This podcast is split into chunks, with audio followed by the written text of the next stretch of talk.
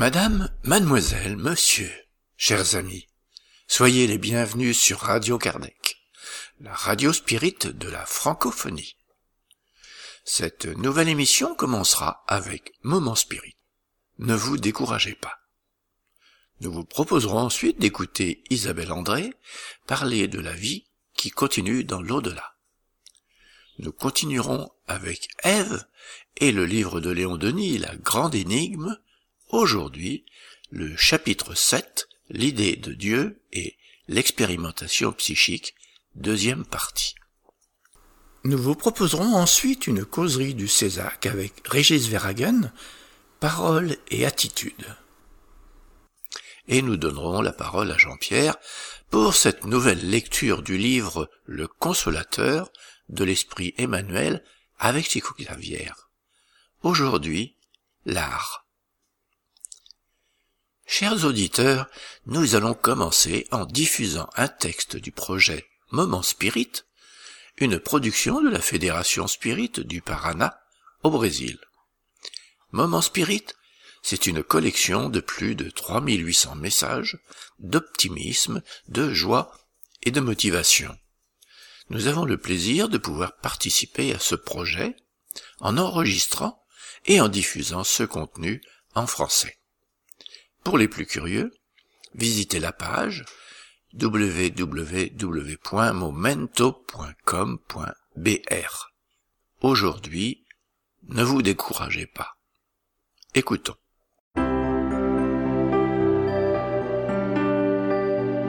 Et maintenant à l'antenne, Moment Spirit, le programme qui amène le spiritisme dans votre demeure.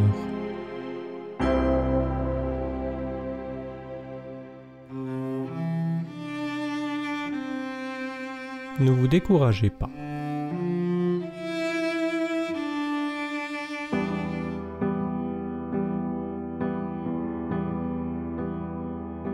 Parfois, vous ne comprenez pas comment les gens peuvent encore sourire dans un monde comme celui-ci. Vous vous promenez dans les rues et le va-et-vient des gens vous laisse indifférent. Vous ne trouvez pas la joie dans la vivacité des enfants et vous ne percevez pas ces soi-disant belles choses que la vie offre. Les nouvelles parlent de conspirations, de coups, de massacres. Les cas concernant ceci ou cela s'aggravent. Et vous êtes sûr qu'il ne vaut pas la peine d'investir un quelconque effort dans cette existence. Il y a aussi une sorte de vide là-dedans. Une douleur dans la région de l'estomac ou dans les poumons. Une difficulté à respirer parfois. Vous ne savez pas ce que c'est. Est-ce que tout le monde ressent cela ? Vous étudiez par obligation ou travaillez uniquement pour le résultat financier. Eh bien, vous avez besoin de manger, d'un endroit pour vivre, d'acheter des choses, mais vous vous demandez parfois si cela vaut la peine de se battre. Il y a des moments où vous mangez plus que nécessaire, d'autres où vous passez de nombreuses heures sans vous nourrir, et vous vous rendez compte que vous n'en avez pas vraiment besoin. Vous pourriez même vous en passer. Vous réalisez que les gens s'isolent. Chacun reste dans son coin. Pour cette raison, vous ne parlez pas beaucoup de vous-même. D'ailleurs, vous pouvez passer des heures sans dire un mot. Nous nous cachons derrière les écrans. Vous avez entendu un expert le dire. Et pendant votre temps libre, vous restez là, dans ce monde qui semble sans fin, mais qui a parfois un aspect d'immense vide. L'Internet semble bondé de monde, mais en même temps vide. J'entre et je sors de ce prétendu monde numérique de la même manière. Ce sont des pensées qui vous viennent à l'esprit. Vous êtes fatigué de tout et de tous. Les gens ne sont pas intéressants. Vous n'avez de patience pour presque personne. De temps en temps, une profonde tristesse vous envahit, comme si un gouffre s'ouvrait dans votre poitrine. Vous avez envie de pleurer, mais vous n'y parvenez pas. Vous ne comprenez pas ce que c'est. Vous vous sentez seul.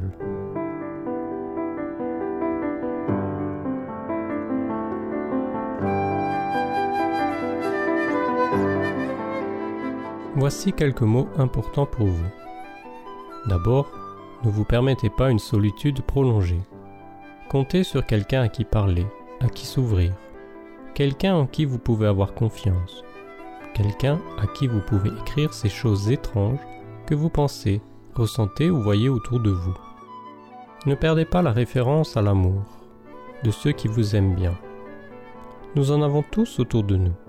Nous en avons tous de ceux qui sont prêts à nous tendre la main ou simplement à nous écouter.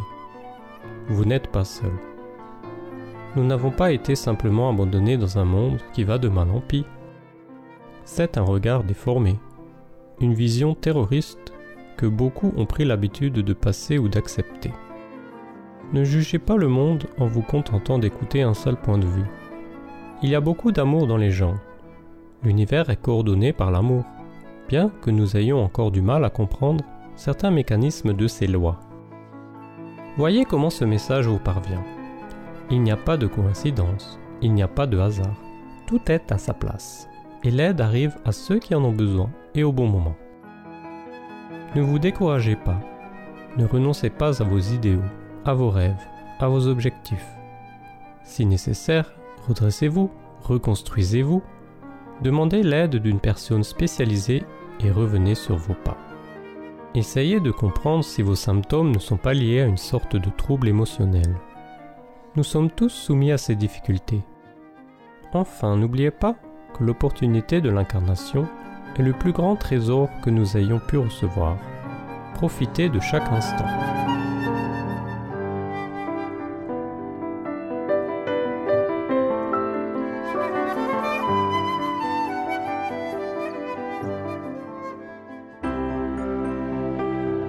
Ainsi se termine un autre épisode de Moment Spirit, offert par livraria mundo espirita point com point b r.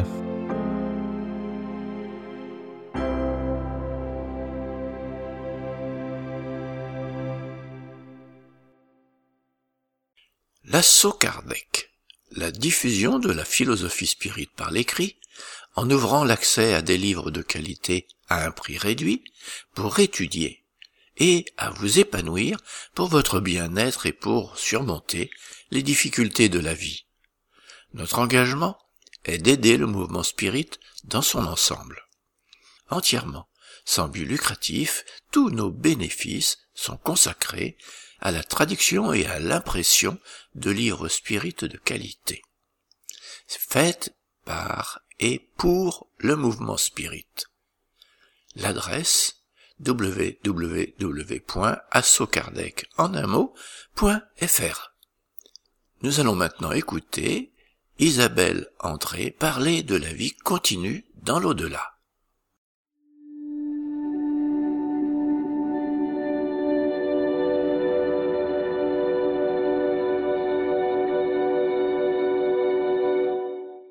Bonjour à toutes et à tous. Donc, merci d'être venus. Donc la conférence d'aujourd'hui aura pour thème l'immortalité de l'âme. Donc tout d'abord, je vais commencer par euh, une, une citation. « Un de ceux que vous aimez va mourir, penchez vers lui, le cœur serré. Vous voyez s'étendre lentement sur ses traits l'ombre de l'au-delà. Le foyer intérieur ne jette plus que de pâles et tremblantes lueurs. Le voilà qui s'affaiblit encore, puis s'éteint. Et maintenant, tout ce qui, en cet être, attestait la vie, cet œil qui brillait, cette bouche qui proférait des sons, ces membres qui s'agitaient, tout est voilé, silencieux, inerte. Sur cette couche funèbre, il n'y a plus qu'un cadavre. Quel homme ne s'est demandé l'explication de ce mystère et, pendant la veillée lugubre, dans ce tête-à-tête solennel avec la mort, a pu ne pas songer à ce qu'il attend lui-même ? Ce problème nous intéresse tous, car tous nous subirons la loi. Il nous importe de savoir si, à cette heure, tout est fini, si la mort n'est qu'un morne repos dans l'anéantissement, ou au contraire l'entrée dans une autre sphère de sensations. En cet extrait de l'ouvrage de Léon Denis, intitulé « Après la mort » et paru en mille huit cent quatre-vingt-dix, je reviendrai sur cet ouvrage tout à l'heure. Donc euh, ici c'est la question que l'on peut se poser, sommes-nous immortels? Et cette question va déterminer notre rapport à la vie, car euh, si nous sommes immortels, notre passage ici à une suite, Alors que si on considère que nous sommes mortels, que le corps physique périt et avec lui tout, eh bien euh, la vie peut sembler avoir moins de sens, et puis on a plus une perspective de profiter de la vie, euh, puisque après tout on se dit qu'on n'a qu'une seule vie, autant en profiter. Alors euh, la confrontation avec la mort de nos proches nous amène à nous poser des questions sur, la, sur cette immortalité au nom de l'âme. Donc je tâcherai d'y répondre. Euh, le but ici, c'est euh, d'enseigner, de transmettre des connaissances que j'ai apprises à travers euh, mes lectures et mon expérience au sein d'un centre spirit. Et puis chacun se fera sa propre réflexion euh, par euh, son analyse personnelle. Alors le, euh, la conférence sera traitée de la façon suivante. Tout d'abord, je présenterai la question de l'immortalité de l'âme à travers les religions, les grandes religions et euh, certaines philosophies. Donc on fera un petit peu d'histoire. Ensuite, les preuves de l'immortalité qui sont amenées euh, à la fois par le spiritisme mais également par les E M I. Et enfin, ce que la philosophie spirite nous apprend sur la vie après la mort. Alors tout d'abord, on va commencer avec la question de l'immortalité. Alors, euh, les religions ont en point commun, toutes, de, euh, de poser la, l'immortalité de l'âme. Donc c'est ce que je vais vous montrer à travers cette première partie. C'est ce que, ce que chaque religion a dit de l'immortalité de l'âme. Euh, Toutefois, les religions, au fil des siècles, euh, se sont accrues de rites, de dogmes. Et donc là, on va sûrement s'intéresser à ce qui constitue l'essence des religions. Et euh, je vais citer à nouveau euh, Léon Denis, Léon Denis qui a une très belle, euh, un très beau passage sur euh, les religions et leur dénaturation, en quelque sorte, au fil des siècles. La vérité est comparable à ces gouttes de pluie qui tremblent à l'extrémité d'une branche. Tant qu'elles y restent suspendues, elles brillent comme de purs diamants sous l'éclat du jour. Dès qu'elles touchent le sol, elles se mêlent à toutes les impuretés. Tout ce qui nous vient d'en haut se salit au contact terrestre. Jusqu'au sein des temples, l'homme a porté ses passions, ses convoitises, ses misères morales. Aussi, dans chaque religion, l'erreur, cet apport de la terre, se mêle à la vérité, ce bien des cieux. C'est extrait encore d'Après la mort de Léon Denis. Donc voilà, dans toutes les religions, il y a de, des vérités, des erreurs. On va essayer de s'attacher donc à ce qui concerne l'immortalité de l'âme dans les religions. Alors on va remonter le temps et commencer avec euh, l'Égypte ancienne. Alors vous connaissez certainement ce papyrus qui est très célèbre et qu'on étudie à l'école en classe de sixième au collège. C'est euh, un papyrus qui est un, un extrait du livre des morts et qui montre le jugement de l'âme. Donc l'âme, ici représentée sous forme humaine, est conduite par, euh, ici, le dieu Anubis, le dieu de la momification. Et puis son cœur, la, le cœur de l'âme, est, euh, est jugé sur une balance et comparé à la plume de la déesse de la justice, la déesse Maat. Et si le cœur est pur, s'il était aussi léger que la plume de Maat, eh bien, l'âme, ici de nouveau représentée, peut continuer son chemin, guidée cette fois par le dieu Horus, et entrer dans le royaume de l'au-delà où régnait Osiris. Donc les inscriptions que l'on voit au-dessus, c'était des prières et des explications sur ce qui se passait dans l'au-delà. Et le livre des morts avait pour vocation de conduire l'âme dans l'au-delà, et les prêtres hein, lisaient des passages au moment de, euh, des rituels funéraires. Vous savez que les Égyptiens euh, momifiaient les corps pour que l'âme euh, soit préservée, car ils pensaient que si le corps restait en bon état, eh bien l'âme pouvait vivre dans l'au-delà. Alors ici, c'est un extrait que j'ai mis du livre des morts datant de mille cinq cents à mille avant Jésus-Christ, donc trouvé dans euh, des tombeaux euh, d'Égypte. Donc, ouvrez-moi, que j'entre parmi vous, je suis l'un d'entre vous, faites que mon bas, c'est-à-dire l'âme, vive, que mon corps soit invulnérable et que ma momie soit divine dans le royaume des morts. Donc les Égyptiens croyaient très fortement en l'immortalité de l'âme, et c'est pour cela qu'ils momifiaient les corps et qu'ils euh, usaient de pratiques funéraires extrêmement importantes pour eux. Je change de civilisation et quittons l'Égypte pour l'Inde, qui a aussi connu une très très belle civilisation. Euh, en Inde, il y a la religion de l'hindouisme, hein, qui est plurimillénaire et qui s'appuie aussi sur la croyance en la divinité et en l'immortalité de l'âme. C'est un pivot, hein, de l'enseignement de l'hindouisme. Alors, je vous ai mis ici euh, une carte de l'Inde, et puis au-dessus, euh, deux personnages. On a à droite, en bleu, le dieu euh, Krishna, qui est le huitième avatar, la huitième incarnation de Vishnu, qui est considéré comme une manifestation du Brahman, c'est-à-dire le dieu suprême de l'hindouisme.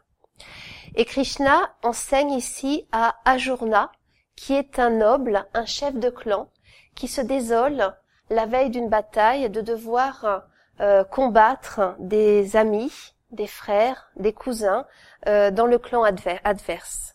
Et Krishna lui enseigne l'immortalité de l'âme. Donc ce texte est extrait d'un ouvrage très important de l'hindouisme, qui est la Bhagavad Gita, qui veut dire le chant du Seigneur, ou c'est traduit également par le chant du bienheureux.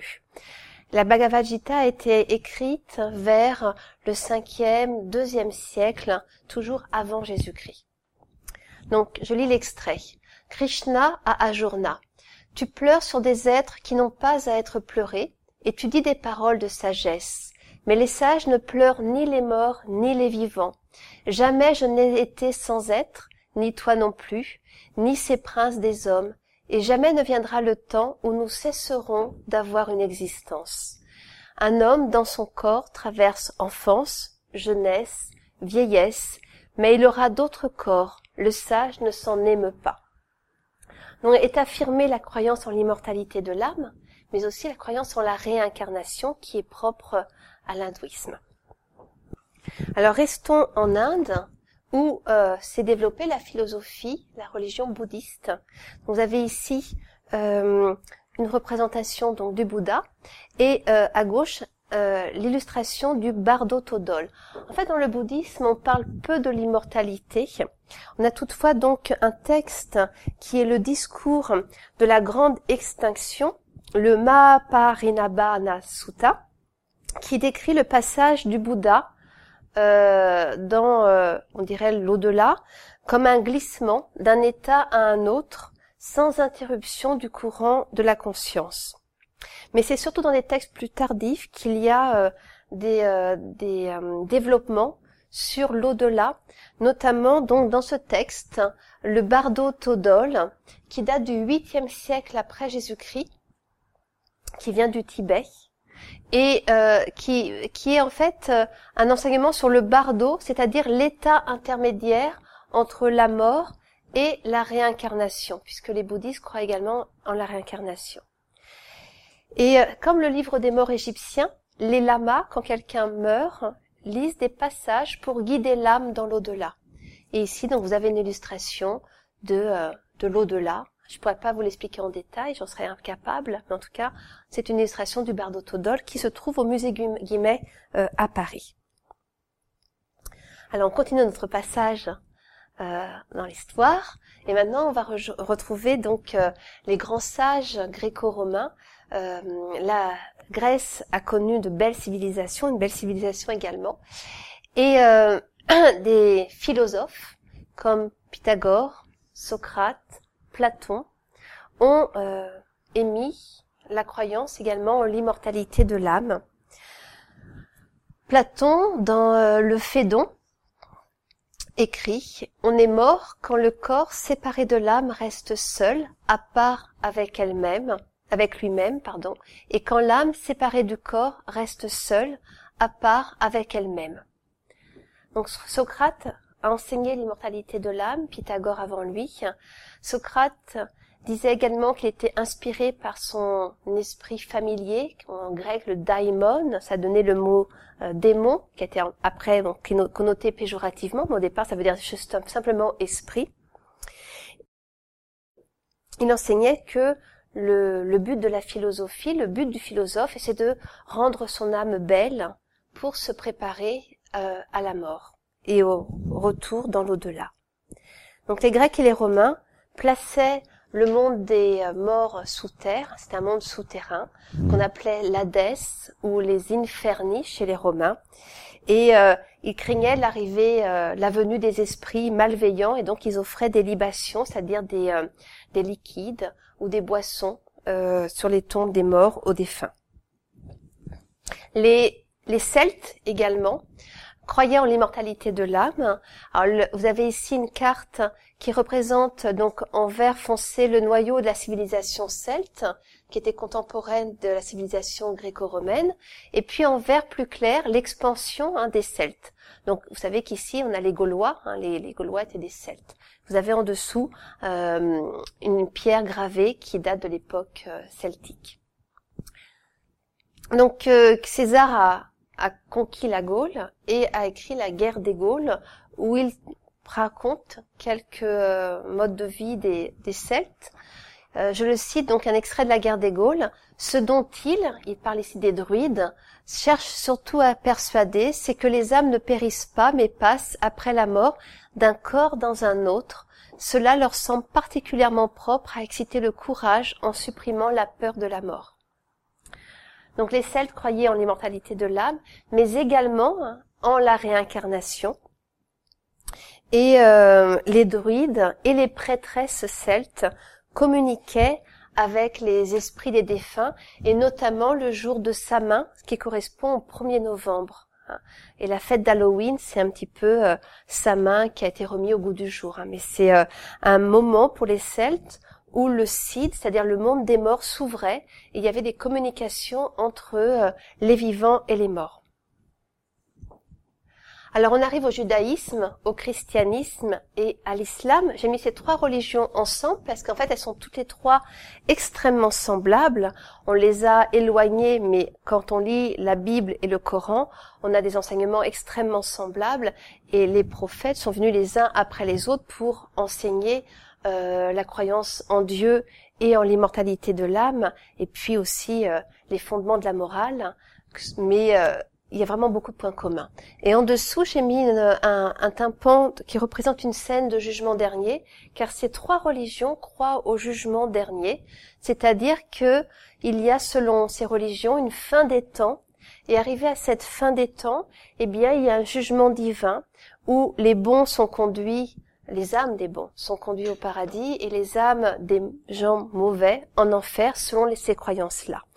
Et donc, on a ici Euh, vous avez ici les morts qui sortent des tombeaux. Hein. Le, euh, ici, le, le côté qui représente le paradis, avec Saint Pierre qui est le gardien de la porte du paradis. Là, oh, excusez-moi, euh, on a euh, le diable, parce que dans ces religions, il y a cette croyance au diable qui emmène, avec une cohorte de démons, les, euh, les âmes des, pê- des pécheurs en enfer. Et donc, au-dessus, on voit le Christ Pantocrator, hein, le, le Christ qui juge, euh, entouré de saints. Alors, cela dit, pour ces trois religions, il y a un jugement individuel juste après la mort, qui est temporaire, en attendant ce grand jugement dernier. Donc, j'ai aussi cité deux passages, l'un de l'Apocalypse de Jean, qui parle de ce jugement dernier, et l'autre euh, du Coran. Donc, dans l'Apocalypse de Jean, il est écrit: « Puis je vis un trône blanc, très grand, et celui qui siège dessus. Le ciel et la terre s'enfuirent de devant sa face sans laisser de traces, et je vis les morts, grands et petits, debout devant le trône. On ouvrit des livres, puis un autre livre, celui de la vie. Alors les morts furent jugés d'après le contenu des livres, chacun selon ses œuvres. » Donc il y a cette notion de jugement dans euh, le christianisme. Et ici... dans le Coran, dans l'islam: « Or donc, quand le ciel se fissurera, rougeoyant comme le dépôt de l'huile, les criminels, reconnaissables à leur marque, sont saisis par les pieds et la houppe. En revanche, qui a craint la comparution devant son Seigneur a deux jardins, aux mille ramures, deux sources y jaillissent. » Alors, les spirites n'adhèrent pas à cette notion de jugement dernier, mais toutefois je présente hein, les euh, différentes euh, pensée religieuse. Alors on pourrait également parler du culte des ancêtres en Chine. Les Chinois vénèrent les ancêtres, ils croient en leur immortalité. On pourrait également parler de toutes les religions animistes d'Afrique, d'Océanie, d'Amérique du Sud. Elles sont extrêmement nombreuses. Dans ces religions, on croit aux esprits de la nature et pareillement aux esprits des ancêtres. Donc la croyance en l'immortalité de l'âme est extrêmement répandue sur Terre. Elle est, on peut dire, universelle. Elle a traversé le temps et elle est universellement, universellement répandue dans l'espace. Juste une dernière image, le chamanisme, qui est une pratique dans laquelle le chaman, c'est-à-dire un homme ou une femme, entre en communication avec les esprits de la nature ou les esprits des ancêtres. Et là, on a ici un chaman qui a été photographié en Sibérie avec son costume euh, euh, de, euh, spécifique au rituel de chamanisme. Donc la communication avec les âmes des morts euh, a également toujours existé euh, dans toutes les civilisations. Et c'est ce qui nous amène à notre deuxième partie, les preuves de l'immortalité de l'âme par les témoignages récents. Donc les preuves de l'immortalité, tout d'abord, les preuves données par le spiritisme. Alors je vais donner quelques concepts. Qu'est-ce que le spiritisme? C'est une doctrine actuellement qui est très, euh, euh, on pourrait dire, dénaturée. Quand les gens entendent parler de spiritisme, ils, en, ils pensent aux expérimentations que font les adolescents avec un verre autour d'une table. Souvent, ils ne connaissent pas la doctrine philosophie, la, la doctrine morale, la philosophie et la science qu'est le spiritisme. Donc, je vais vous euh, définir le spiritisme. Donc, c'est une doctrine philosophique et morale, ainsi qu'une science, une science d'expérimentation, fondée sur la croyance à l'existence des esprits et à leurs manifestations, dont les cadres théoriques ont été euh, codifiés dans la deuxième moitié du dix-neuvième siècle par le français Allan Kardec. Alors, d'un point de vue spirit, la mort, premier concept, consiste dans l'anéantissement des forces vitales par euh, du corps, par épuisement des organes. Le corps étant privé du principe de la vie organique, l'âme s'en dégage et entre dans le monde des esprits. Alors l'âme, en se dégageant du corps physique, redevient esprit. Deuxième concept, les esprits sont les êtres intelligents de la création, en qui réside la pensée, la volonté, les sentiments et le sens moral. L'esprit est un être défini, limité et circonscrit. Il est enveloppé d'un organisme semi-matériel appelé périsprit. Alors, le périsprit, c'est le corps spirituel, constitué d'une enveloppe fluidique plus ou moins éthérée, qui est inséparable de l'âme et qui s'épure à mesure que l'âme s'épure, jusqu'à devenir éclatant de lumière. Le périsprit contient la mémoire de l'esprit, de ses vies antérieures, de ses facultés et connaissances. Plus il est épuré, et plus les perceptions et les sensations de l'esprit s'étendent dans le monde spirituel. Voilà pour ces concepts. Alors, si on résume, l'être humain, d'un point de vue spirit, est composé d'un corps physique périssable, d'un périsprit ou corps spirituel, et d'un esprit qui sont tous les deux immortels. Le périsprit et l'esprit sont immortels. Et vous avez euh, ici donc euh, un dessin représentant donc euh, le corps physique et puis autour ce que les spirites appellent le périsprit, mais d'autres appellent cela le corps énergétique, euh, le corps fluidique. Il y a plusieurs appellations mais qui sont synonymes, avec plusieurs couches hein, qui représentent plusieurs couches. Ce sont donc des euh, des couches vibratoires. Alors, comment en est-on arrivé à ces affirmations-là? Donc, pour en être arrivé à ces affirmations, il y a d'abord les preuves expérimentales, qui sont les communications données par les esprits, les communications spirites, et on peut aussi présenter des preuves philosophiques. Donc, je vais commencer par euh, les communications spirites. Alors, les communications euh, des esprits ont toujours existé. C'est quelque chose qui est très très ancien. Euh, les prophètes, les pythies, les sibylles, euh, les devins étaient des personnes inspirées qui communiquaient avec les esprits. On voit ici sur euh, cette image euh, la pythie euh, à Delphes en Grèce antique qui rendait l'oracle d'Apollon. C'est une femme qui euh, communiquait avec l'esprit, euh, le dieu, hein, mais c'est un esprit en fait, Apollon pour les Grecs.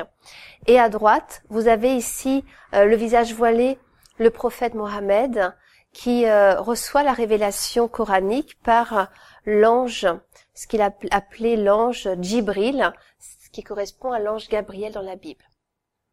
Donc on a ici des communications euh, de, de médium en fait avec des esprits. C'est très ancien et dans la Bible aussi on parle des, des charismes des premiers chrétiens. Les premiers chrétiens recevaient des communications des esprits, ils guérissaient par imposition des mains, ils désobsédaient, ils éloignaient les esprits inférieurs. Euh, Paul en parle très bien, notamment euh, dans la première épître, au chapitre quatre, verset un, il écrit « Mes bien-aimés, disait Jean l'évangéliste, ne croyez pas à tout esprit, mais éprouvez si les esprits sont de Dieu. » Car il considérait qu'il y avait plusieurs natures d'esprits, comme il y a plusieurs natures d'êtres humains, et qu'il y avait des bons esprits euh, dont il fallait s'attirer euh, la protection, mais aussi de mauvais esprits. Hein, ils appelaient ça l'esprit de Python. Et il fallait évidemment s'en, s'en défier. Alors, ces communications qui ont existé dans toutes les civilisations se répandent beaucoup en Europe et en Amérique du Nord dans le, la seconde moitié du dix-neuvième siècle. À partir de mille huit cent cinquante-quatre cinquante-cinq, il y a ce qu'on appelle la vogue des tables tournantes. En Europe, euh, des tables bougent. Alors, on voit ici les gens qui se réunissent autour d'une table et puis la table bougeait, euh, c'était un divertissement hein, à la mode dans les salons. Là, on voit ici des gens qui s'amusent autour d'une table. Mais sous cette apparente futilité, eh bien, il y avait un enseignement. Euh, certains hommes se sont mis à essayer de créer une sorte d'alphabet, euh, un coup pour le A, deux coups pour le B, et cetera. C'était très long. Et reçu, ils ont ainsi reçu des communications euh, d'esprit, car ces tables-là Était, euh, se déplaçait, était euh, déplacé par euh, des esprits. Alors il y a eu aussi des charlatans hein, qui ont euh, qui ont euh, utilisé ceci hein, pour euh, se faire connaître, mais euh, il fallait séparer hein, le charlatanisme de la vérité. Et euh, il y a, il s'est avéré que certes, à certaines reprises, à plusieurs reprises, c'était des esprits qui faisaient mouvoir ces tables en donnant notamment des réponses que nul ne connaissait. Des, euh, des affirmations que nul ne connaissait. Donc Victor Hugo ici et Théophile Gautier se sont intéressés à, à ce phénomène. Et euh, dans son exil de Jersey, Victor Hugo a communiqué avec de, de nombreux esprits. Il y a des comptes rendus euh, de séances qui ont été publiés par Auguste Vacquerie, un historien qui assistait à ces réunions spirites.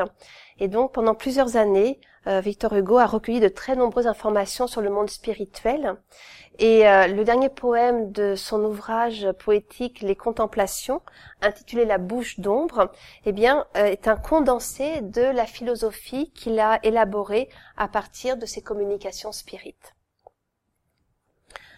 Alors c'est au fr- le français euh, Allan Kardec, qui était initialement enseignant et pédagogue, qui va réunir Euh, ces communications, analyser ces communications et en, en faire un système cohérent, un système philosophique qui euh, euh, apparaît dans le Livre des Esprits qui, qui est publié en mille huit cent cinquante-sept pour sa première édition, puis euh, réédité en étant largement, euh, euh, en étant, euh, comment dire, euh, avec de nouvelles questions, de nouvelles, de, en étant approfondies en mille huit cent soixante.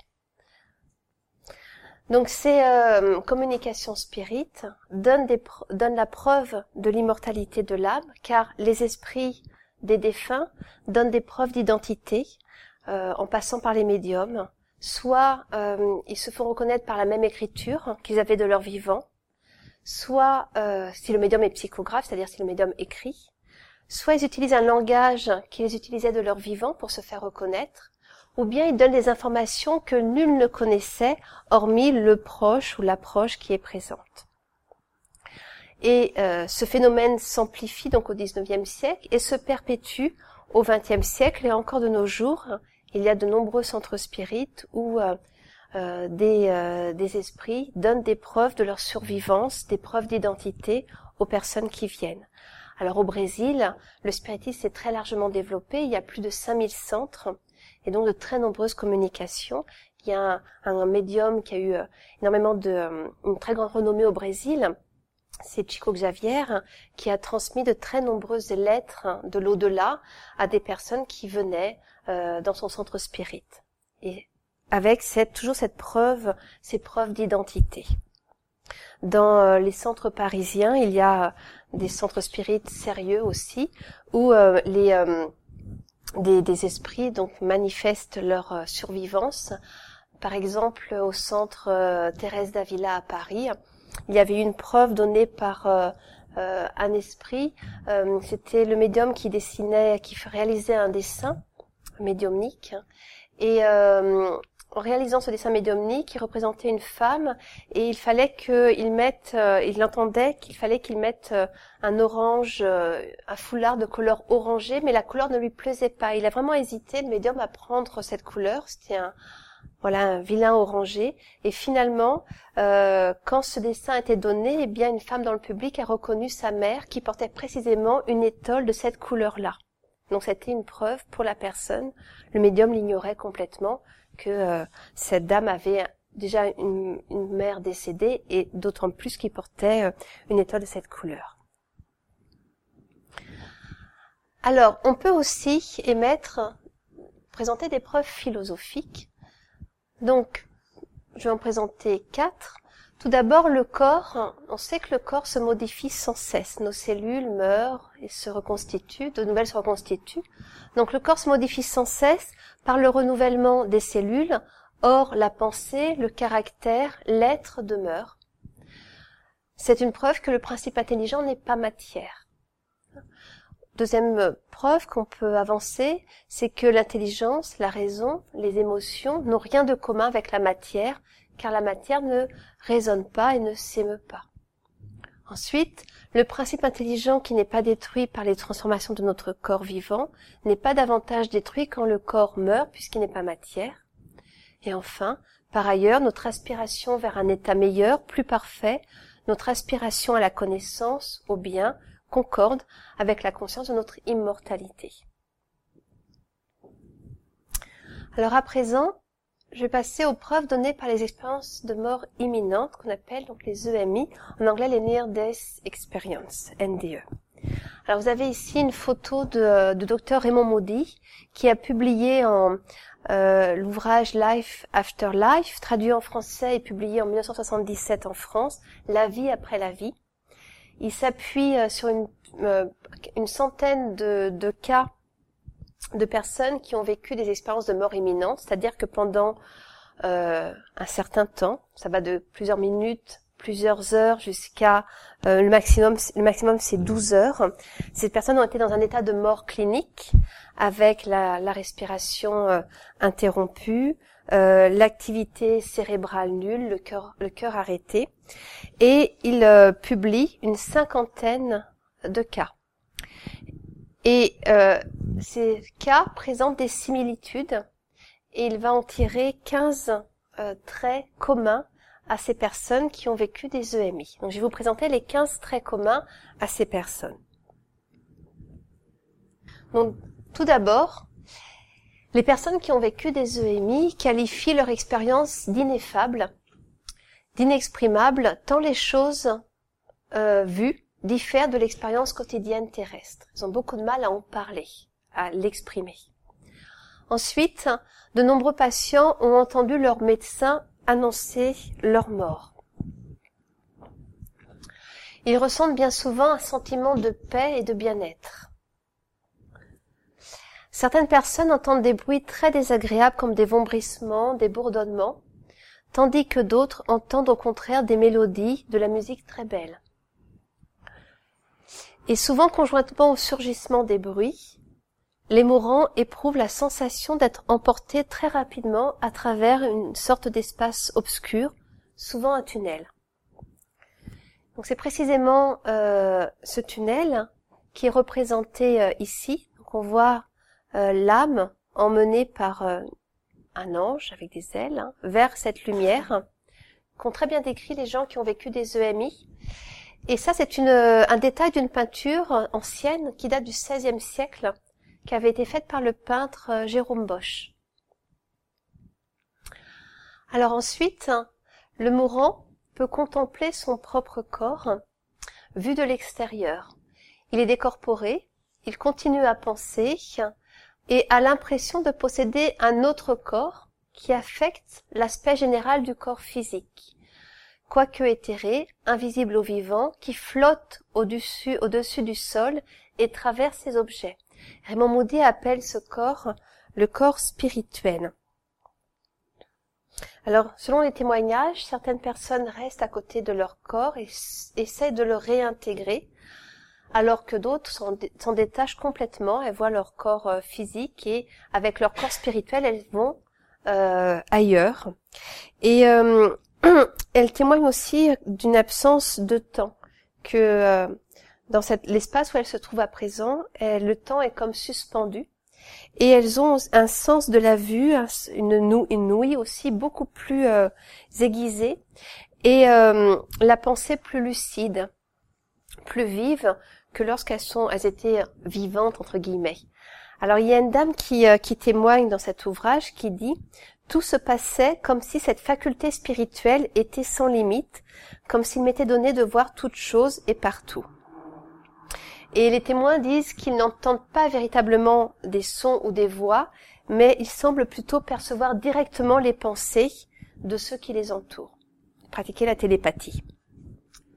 Donc, dans les traits communs, à un moment donné, certains patients témoignent de la présence d'autres entités spirituelles. Ce sont des proches ou des membres de la famille qui sont déjà morts. Euh, et là encore, une femme témoigne, je vais citer cette dame. Je reconnaissais ma grand-mère et une ancienne camarade de classe et aussi d'autres parents ou amis. Je voyais surtout leur visage et je les sentais là. Ils avaient tous l'air contents. C'était une circonstance heureuse. Et je savais qu'ils étaient venus pour me protéger et pour me guider, ou pour me guider. C'était comme si je revenais chez moi et que l'on soit venu m'accueillir sur le seuil pour me souhaiter la bienvenue. Tout me paraissait beau et léger. Ce fut une minute magnifique, toute de splendeur. Ensuite, survient une rencontre avec une lumière très brillante qui n'éblouit pas. Il s'agit d'un être appelé être de lumière. Cet être est rempli d'amour et de chaleur pour le mourant. Selon les traditions religieuses, les personnes identifient cet être au Christ ou à un ange. Cet être joue un rôle de guide. Il dirige une pensée vers le mourant comme « Qu'as-tu fait de ta vie que tu puisses me montrer ?» Cette question n'implique ni accusation, ni menace. Le but de la question semble être d'amener les mourants à réfléchir sur leur existence passée. Et là, un homme raconte « À partir du moment où elle, c'est-à-dire la lumière, a commencé à me parler, je me suis sentie délicieusement bien, protégée et aimée. » L'amour qui émanait de la lumière est, est inimaginable, indescriptible, et par-dessus le marché, elle dégageait de la gaieté. Dans les, dans, donc, les, dans les traits généraux et communs, on retrouve aussi l'idée que cette entité présente au mourant une vision panoramique, embrassant toute sa vie passée. Euh, l'entité connaît toute la vie de son protégé. Son seul but est là encore d'éveiller la réflexion. Donc soit la vie se défile très rapidement, ou bien euh, ces gens témoignent, ils voient, ils voient euh, comme un tableau toute leur vie devant eux, de manière simultanée. Alors certaines personnes rencontrent une frontière ou une limite matérialisée par une porte, une haie dans un champ, ou encore une simple ligne de démarcation. Ils ont l'intuition qu'ils ne peuvent pas dépasser cette frontière, car ils voient hein, des paysages. Ils témoignent de, euh, de paysages, ils voient parfois des prairies en fleurs, des champs, et donc là, ils voient donc euh, par exemple des haies, des portes. La plupart des personnes ne savent ni comment ni pourquoi elles sont revenues à la vie physique. Certains posent l'hypothèse qu'elles avaient à terminer leur mission terrestre. Ça peut être l'éducation d'enfants, faire des études, faire le bien. et très peu se souviennent de leur réincorporation. Toutefois, Raymond Moody cite le cas d'un homme qui se rappelle euh, avoir repris le tunnel de lumière en sens inverse et de s'être réincorporé en passant par la tête. Et revenues sur Terre, ces personnes sont confrontées au problème du témoignage. Les personnes avec qui elles en parlent ne les croient pas et elles finissent par se taire. Donc, dernier, les derniers points communs. Euh, tout d'abord, ces événements ont pour ces personnes des répercussions euh, sur leur conduite, sur la conduite de leur vie qui gagne en profondeur et en largeur de vue. Les personnes cherchent davantage à faire le bien et tendent à privilégier l'esprit sur le corps physique. Presque tous, euh, presque tous les témoignages sont unanimes quant à l'importance de l'amour du prochain et de la recherche de la connaissance. Revenues hein, sur Terre, ces personnes-là vont vraiment avoir une autre vision de la vie et elles vont comprendre que l'essentiel, c'est d'acquérir des connaissances, car on les garde toujours, et euh, de faire le bien, de développer l'amour. Alors, elles ont de nouvelles perspectives sur la mort. Pratiquement tous les sujets n'ont plus peur de la mort.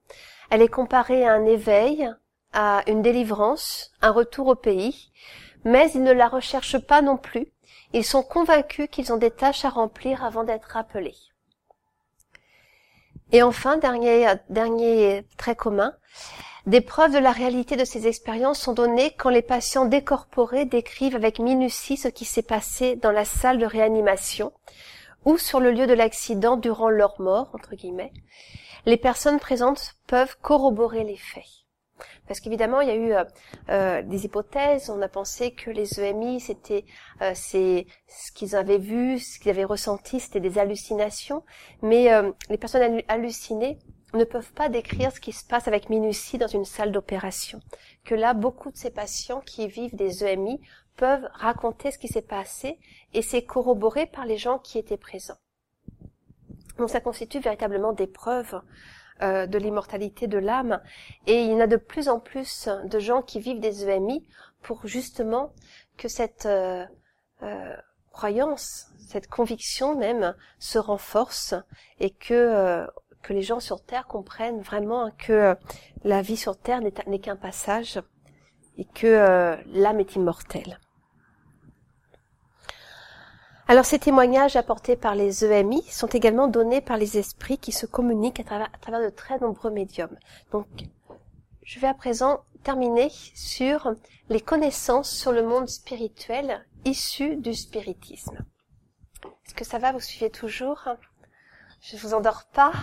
Parti. Alors, Alors cette partie s'appuie sur les communications médiumniques. C'est pas un fait d'imagination, hein, c'est pas imaginaire. C'est vraiment euh, de très très nombreuses communications reçues surtout depuis le dix-neuvième siècle, mais le dix-neuvième jusqu'à aujourd'hui, qui sont euh, confrontées, analysées, et on en tire donc quelques enseignements généraux.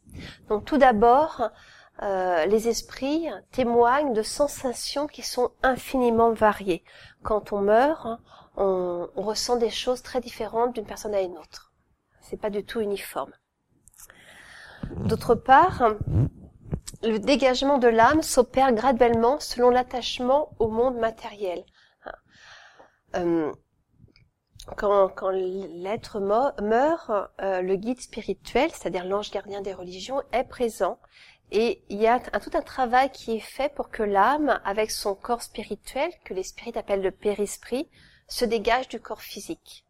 Donc c'est à plus ou moins long, selon l'attachement qu'on a eu à la matière. Donc pour certains, ça va durer très, quelques minutes, quelques heures, ça va être très prompt, et pour d'autres, ça peut durer plusieurs jours, hein, ce dégagement. Alors, de l'autre côté, l'esprit est son propre juge, donc ça recoupe hein, ce que disent les gens qui ont vécu des E M I. Il voit son, sa vie passée, il l'analyse avec l'aide de son guide spirituel. Donc il revoit défiler sa vie passée, on a beaucoup de témoignages de cela. Et là aussi, il n'a plus le voile maintenant, de l'autre côté, il n'a plus le voile de la, que l'on a quand on est sur Terre, et il voit vraiment la conséquence de ses pensées, de ses paroles, de ses actes sur les autres. Et donc il peut vraiment euh, juger euh, son comportement, juger euh, ses actes à l'aune de l'amour hein, que lui donne son guide spirituel. Alors, les pensées, donc nos pensées, ont un rôle très important. Je cite encore Léon Denis qui écrit « L'enveloppe fluidique de l'être s'épure, s'illumine ou s'obscurcit, suivant la nature affinée ou grossière des pensées qui s'y reflètent. Tout acte, toute pensée a son contre-coup et se grave dans le périsprit. » Donc toutes nos pensées sont des vibrations et elles vont soit affiner notre corps spirituel, soit l'alourdir. Et donc l'esprit, dans le monde spirituel, a des perceptions et des sensations plus étendues. Et c'est lié aussi à son périsprit. Plus le périsprit est épuré, plus il vibre rapidement et plus les perceptions et les sensations sont étendues. Donc il perçoit, l'esprit euh, perçoit euh, par des musiques, des sons très agréables. Sa vue est beaucoup plus euh, fine. Il voit à travers les corps opaques. Il peut voir dans la nuit, il n'a plus besoin de la lumière pour voir. Il peut voir à distance, mais selon son degré d'élévation morale et par là, selon aussi le, le, la qualité de son périsprit plus ou moins éthéré.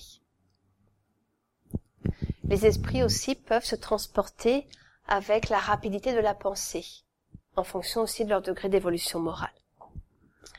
Alors, euh, les, on, on sait aussi que les esprits hein, conservent toutes les connaissances acquises et en retrouvent d'autres. Tout ce qu'on a euh, acquis dans cette vie terrestre et dans les autres est conservé dans la mémoire du périsprit et ne s'altère pas. Donc, dans le, dans, de retour dans le monde spirituel, on peut retrouver tout le défilé de notre vie terrestre et revoir les autres vies et donc comprendre aussi ce qu'on a fait et nos épreuves. L'esprit euh, s'élève vers des groupes spirituels qui lui sont similaires et il existe une infinité de plans spirituels. Autour de chaque planète, donc il y a des lieux où vont les esprits. Euh, ces lieux sont plus ou moins euh, beaux, plus ou moins agréables. Euh, on sait que par les témoignages spirites que l'on reçoit, que les esprits qui ont fait beaucoup de mal se retrouvent temporairement jusqu'à leur repentir dans des lieux sombres. Euh, on ne voit pas en fait la lumière divine. Euh, certains peuvent voir, par exemple les criminels, euh, les, leurs victimes, les, euh, leurs crimes qui passent devant leurs yeux, du sang parfois, euh, alors que d'autres esprits, qui, euh, ceux qui ont mené une vie belle, droite, vont sur des plans qui sont appropriés à leur niveau d'évolution morale et vont parfois dans des endroits magnifiques, avec des paysages, avec de la lumière, et ils retrouvent ceux qu'ils ont aimés. Euh, donc l'esprit peut s'instruire et s'améliorer selon son désir. Euh, il est, il est assisté de son guide spirituel et d'autres esprits plus évolués qui l'aident, qui lui expliquent des choses, et euh, il peut aussi s'instruire dans des bibliothèques, car euh, comme l'ont vu hein, les gens qui ont vécu des E M I, et comme le disent les esprits, euh, sur ces plans spirituels, il y a une matière, et euh, il y a donc des paysages, il y a euh, des, des arbres, il y a des fleurs, il y a des maisons, hein, il y a des villes, euh, il y a vraiment une vie, et en fait c'est celle qui est sur Terre, qui est calquée en moins beau, en beaucoup moins beau, sur ce qui existe sur les plans spirituels. Et donc, dans les bibliothèques, il y a des ouvrages et les esprits peuvent s'instruire. Ils peuvent aussi voyager à travers euh, différents plans spirituels, aller dans d'autres planètes et étudier les comportements des êtres humains incarnés pour s'instruire. Alors, euh, les esprits élevés œuvrent pour le bien en faisant les volontés divines. Donc, les, les esprits élevés euh, sont les esprits qui ont fait le bien sur Terre, qui... Euh, continue à faire le bien dans l'au-delà, il n'y a pas de, de rupture, hein. On poursuit ce que l'on aime dans l'au-delà, et euh, ils vont donc en mission sur des planètes comme la Terre, soit ils, ils vont avoir la mission d'être le guide spirituel, l'ange gardien des religions, ils ont des missions d'assister euh, les personnes dans les hôpitaux, dans les prisons, Euh, dans, dans toutes les institutions qui ont pour but de faire le bien. Ils aident aussi des esprits souffrants, des esprits qui se sont suicidés, par exemple, qui sont en souffrance, des esprits qui sont euh, qui ont qui ont fait le, du mal, qui ont pu, mettons, être criminels, ils viennent les aider, les assister euh, de leur amour euh, pour qu'ils se repentent, pour que ces esprits se repentent et qu'ils soient éclairés. Et les esprits inférieurs, ceux qui ne se sont pas encore dépouillés de leurs imperfections, eh bien conservent leurs passions, leurs habitudes, mais ils peuvent s'élever selon leur volonté. Donc euh, on apprend par les communications spirites que quand on meurt, on meurt tel que l'on a été sur terre. On n'est pas transformé. Donc on garde nos défauts si on ne s'est pas dépouillé de ses défauts. Je ne sais pas, si je prends l'exemple de quelqu'un qui est extrêmement jaloux euh, sur terre, eh bien il pourra l'être encore dans le monde spirituel. Hein. Si on a un vice extrêmement marqué, comme par exemple quelqu'un qui est alcoolique sur terre, eh bien il aura encore le désir de boire dans le monde spirituel. Il n'y a pas de, de transformation, c'est juste une continuité. Et donc du coup, il y a beaucoup d'esprits qui restent au niveau de la terre parce qu'ils ont des vices, des habitudes, des imperfections qui les rattachent au niveau de la terre et ils ne s'élèvent pas. Et donc ces esprits-là qui sont généralement en souffrance euh, sont parmi nous sur terre, euh, peuvent parfois nous influencer aussi en mal, euh, et donc c'est là aussi par les prières hein, des gens sur terre et des, des esprits dans le monde spirituel qui peuvent être amenés à, amenés à, à vouloir avancer, et quand, à partir du moment où ils veulent, ils sont aidés, et ils sont conduits sur des plans spirituels où ils sont éclairés et on leur enseigne beaucoup de choses. Donc on sait tout ça grâce aux très très nombreuses communications d'esprits souffrants que l'on a pu rece- ressent- re- euh, euh, recevoir dans de très nombreux centres spirites depuis euh, plusieurs décennies hein, maintenant. Euh, donc, euh, pour finir, hein, dans le monde spirituel, l'esprit qui est éclairé comprend la nécessité de l'épreuve pour progresser et acquérir le bonheur. Comme je disais, dans le monde spirituel, il n'y a plus ce voile sur les yeux. On comprend vraiment la nécessité de progresser pour acquérir le bonheur des esprits bons. Plus on est bon, plus on a de bonté, d'amour en nous, et plus on est heureux, notamment dans le monde spirituel. Et donc, c'est pour cela qu'après l'esprit, après avoir été éclairé, redemande souvent à revenir s'incarner pour refaire ce qu'il a mal fait, pour progresser. Donc il s'incarne sur Terre, c'est un monde encore peu évolué, mais il y a une infinité de mondes d'incarnation, de mondes où les esprits s'incarnent, et il y en a de, de très nombreux qui sont beaucoup plus évolués que la Terre, adaptés au niveau d'évolution des esprits qui s'y trouvent. En conclusion, j'arrive donc au terme de cet exposé. Je vais redonner la parole à Léon Denis, qui a donc écrit « Après la mort ». Alors on a ici un portrait de Léon Denis, c'est un homme extrêmement bon qui a qui a, s'est dévoué toute sa vie à consoler, à répandre euh, l'enseignement spirit dans le but de donner de l'espérance et, euh, et un sens à l'existence. Alors, il termine son ouvrage qui s'intitule « Après la mort » par une exhortation, une chaleureuse exhortation au bien. Il dit « Et toi, ô mon ami, ô mon frère, qui as reçu ces vérités dans ton cœur et en connais tout le prix, permets-moi un dernier appel, une dernière exhortation. Souviens-toi que la vie est courte. Pendant sa durée, efforce-toi d'acquérir ce que tu es venu chercher en ce monde, le perfectionnement véritable. Puisse ton être spirituel en sortir plus pur qu'il n'y est entré. Garde-toi des pièges de la chair. Songe que la terre est un champ de bataille où la matière et l'essence livrent à l'âme un perpétuel assaut. Lutte avec courage contre les passions viles, lutte par l'esprit et par le cœur, corrige tes défauts, adoucis ton caractère, fortifie ta volonté. Que ta pensée se détache des vulgarités terrestres et s'ouvre des échappées sur le ciel lumineux. Souviens-toi que tout ce qui est matériel est éphémère. Les générations passent comme les flots de la mer, les empires s'écroulent, les mondes eux-mêmes périssent, les soleils s'éteignent, tout fuit, tout s'évanouit, mais il est trois choses qui viennent de Dieu et sont immuables comme lui. Trois choses qui resplendissent au-dessus du miroitement des gloires humaines. C'est la sagesse, la vertu, l'amour. Conquiers-les par tes efforts et, en les atteignant, tu t'élèveras au-dessus de ce qui est passager et transitoire pour jouir de ce qui est éternel. » Donc, en conclusion, pour les spirites, L'immortalité de l'âme ne fait pas de doute. Nous sommes immortels et notre horizon est l'amour divin. Et pour, être, pour atteindre l'amour divin, euh, nous devons nous dépouiller peu à peu de nos imperfections morales qui font comme un voile qui nous dérobe la vue de l'infini, la vue de Dieu. Donc voilà, donc le but, c'est de prendre soin de son âme, de la rendre la meilleure, la plus belle qui soit, de même qu'on prend soin de son corps, qui est périssable pourtant, eh bien, euh, tâchons de prendre soin de notre âme, qui elle est immortelle, et euh, gardons espoir quand quelqu'un de nous, que l'on, quelqu'un de, que l'on connaît, que l'on aime s'en va, eh bien, disons, disons-lui au revoir, mais certainement pas adieu, puisque euh, la vie est un tout et euh, ne s'achève jamais.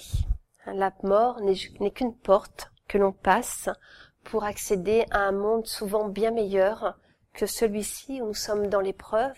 Hein, nous sommes là pour euh, évoluer, et notamment par la souffrance qui nous fait évoluer euh, par l'épreuve. Donc voilà, je, je vous remercie. Je vous ai mis une petite image. Nous sommes là et nous irons euh, là-bas pour nous spirites qui croyons en l'immortalité de l'âme. La revue Spirit existe depuis mille huit cent cinquante-huit. Sa réalisation est prise en charge par le mouvement Spirit francophone. Elle est éditée au format papier en couleur et haute qualité d'une part, et au format numérique d'autre part.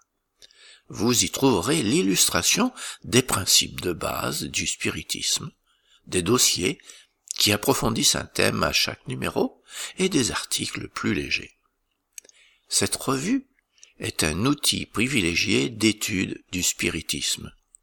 Elle peut être prise comme support de discussion dans un centre spirit. Dans un langage clair, moderne et concret, nous essayons d'aborder les enjeux de notre société moderne et complexe, tout en restant dans le prolongement de la ligne sûre tracée par Allan Kardec.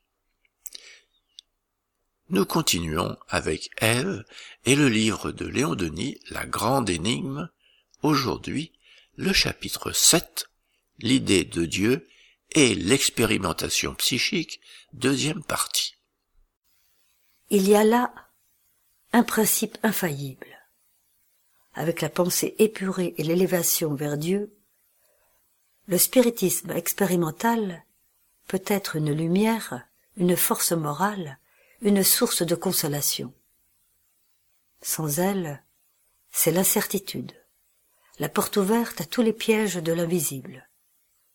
C'est une issue offerte à toutes les influences, à tous les souffles de l'abîme, à ces souffles de haine, à ces tempêtes du mal qui passent sur l'humanité comme des trombes et la couvrent de désordre et de ruines. Oui, il est bon.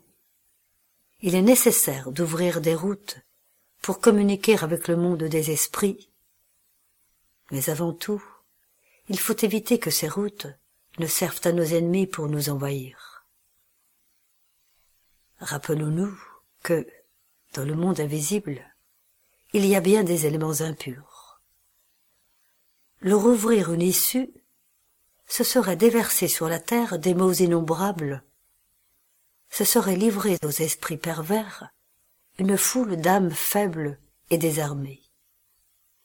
Pour entrer en relation avec les puissances supérieures, avec les esprits éclairés, il faut la volonté et la foi, le désintéressement absolu et l'élévation des pensées. En dehors de ces conditions, l'expérimentateur serait le jouet des esprits légers. Qui se ressemble s'assemble, dit le proverbe. En effet, la loi des affinités régit le monde des âmes comme celui des corps.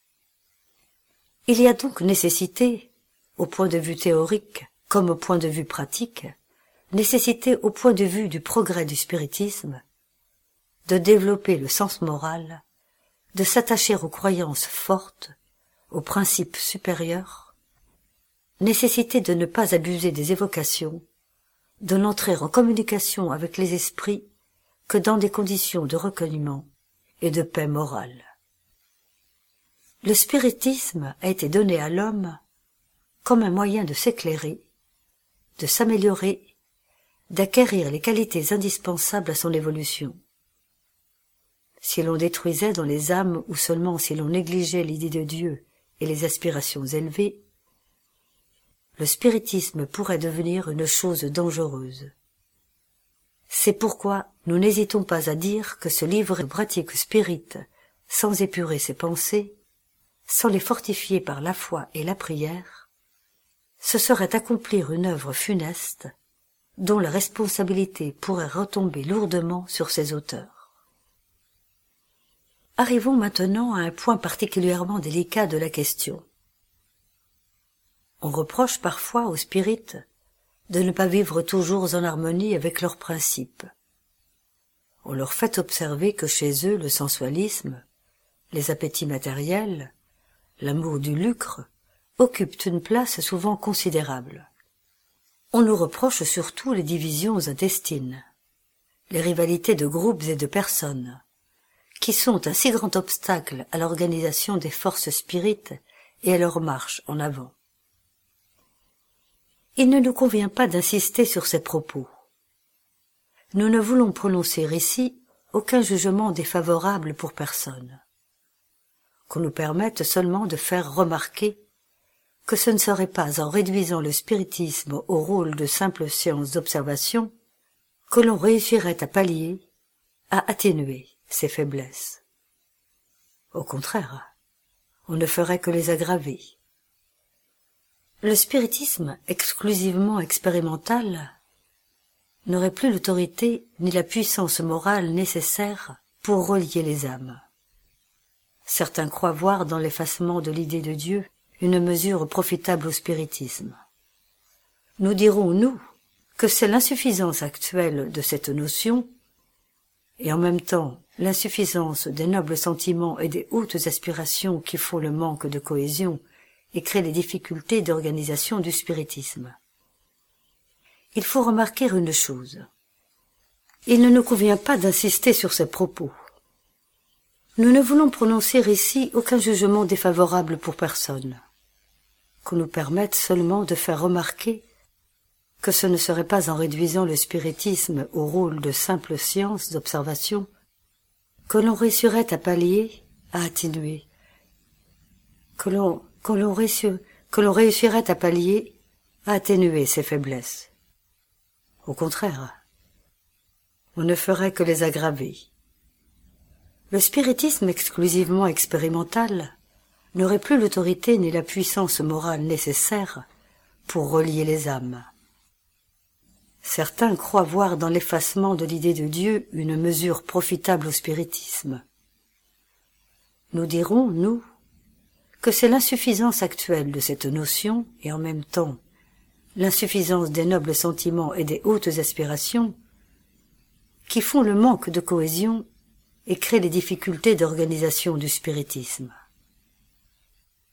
Il faut remarquer une chose en effet.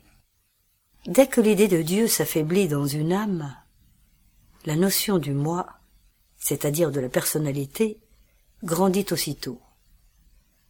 Elle grandit au point de devenir tyrannique et absorbante. L'une de ces notions ne s'accroît et se fortifie qu'au détriment de l'autre.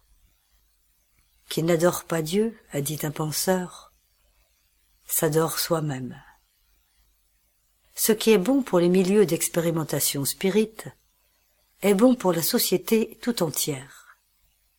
L'idée de Dieu, nous l'avons démontré, se relie étroitement à l'idée de loi comme à celle de devoir et de sacrifice. L'idée de Dieu se relie à toutes les notions indispensables à l'ordre, à l'harmonie, à l'élévation des êtres et des sociétés. C'est pourquoi, lorsque l'idée de Dieu s'affaisse, toutes ces autres notions s'affaiblissent. Elles s'évanouissent peu à peu pour faire place au personnalisme, à la présomption, à la haine de toute autorité, de toute direction, de toute loi supérieure. Et c'est ainsi que petit à petit, degré à degré, on arrive à cet état social qui se traduit par une devise célèbre devise que nous avons entendu retentir de toutes parts, ni Dieu, ni maître. On a tellement abusé de l'idée de Dieu à travers les siècles. On l'a torturé, immolé en son nom tant d'innocentes victimes. Au nom de Dieu, on a tellement arrosé le monde de sang humain que l'homme moderne s'est détourné de lui. Nous craignons bien que la responsabilité de cet état de choses ne retombe sur ceux qui ont fait du Dieu de bonté et d'éternelle miséricorde un Dieu de vengeance et de terreur. Mais il ne nous appartient pas d'établir les responsabilités. Notre but est plutôt de rechercher un terrain de conciliation et de rapprochement où tous les bons esprits puissent se réunir. Quoi qu'il en soit, les hommes modernes, en grande majorité, ne veulent plus se porter au-dessus d'eux ni Dieu, ni loi, ni contrainte. Ils ne veulent plus comprendre que la liberté sans la sagesse et sans la raison est impraticable. La liberté sans la vertu mène à la licence, et la licence aboutit à la corruption, à l'affaissement des caractères et des consciences, en un mot, à l'anarchie. C'est seulement lorsque l'on aura traversé de nouvelles et plus rudes épreuves que l'on consentira à réfléchir. Alors la vérité se fera jour, et la grande parole de Voltaire se vérifiera sous nos yeux. Entre guillemets, l'athéisme et le fanatisme sont les deux pôles d'un monde de confusion et d'horreur. Fermeture des guillemets. Entre parenthèses, histoire de Gianni. Il est vrai qu'on nous parle beaucoup d'altruisme, autrement dit de l'amour de l'humanité, et l'on prétend que ce sentiment doit suffire. Mais comment fera-t-on de l'amour de l'humanité une chose vécue, réalisée, alors qu'on n'arrive même pas, je ne dirais pas à s'aimer, mais seulement à se supporter les uns les autres, pour grouper les sentiments et les aspirations. Il faut un idéal puissant. Eh bien, cet idéal, vous ne le trouverez pas dans l'état élu. Vous ne le trouverez pas dans l'être humain, fini, borné. Vous ne le trouverez pas dans les choses de ce monde, toutes passagères et transitoires. Il n'existe que dans l'être infini, éternel. Lui seul est assez vaste pour recueillir, absorber tous les élans, toutes les forces, toutes les aspirations de l'âme humaine, pour les réchauffer et les féconder. Cet idéal, c'est Dieu. Mais qu'est-ce que l'idéal ? C'est la perfection. Dieu étant la perfection réalisée, est en même temps l'idéal réel, l'idéal vivant. L'Encyclopédie Spirit. Le site de l'Encyclopédie Spirit propose plusieurs dizaines d'ouvrages et revues en téléchargement gratuit. Nous en ajoutons régulièrement, ainsi que des articles, photos, et cetera. Tout ce que nous proposons est libre de droit ou bien a fait l'objet d'un accord avec l'auteur. Pour connaître les conditions d'utilisation des fichiers P D F proposés, rendez-vous sur la première page de chaque ouvrage. L'Encyclopédie Spirit est une réalisation du mouvement Spirit francophone. Nous allons maintenant écouter une causerie du Césac avec Jan van Gansberg, la vraie propriété. Petite annonce avant de, euh, de commencer la causerie. Nous avons un travail d'aide euh, alimentaire pour les gens dans le besoin.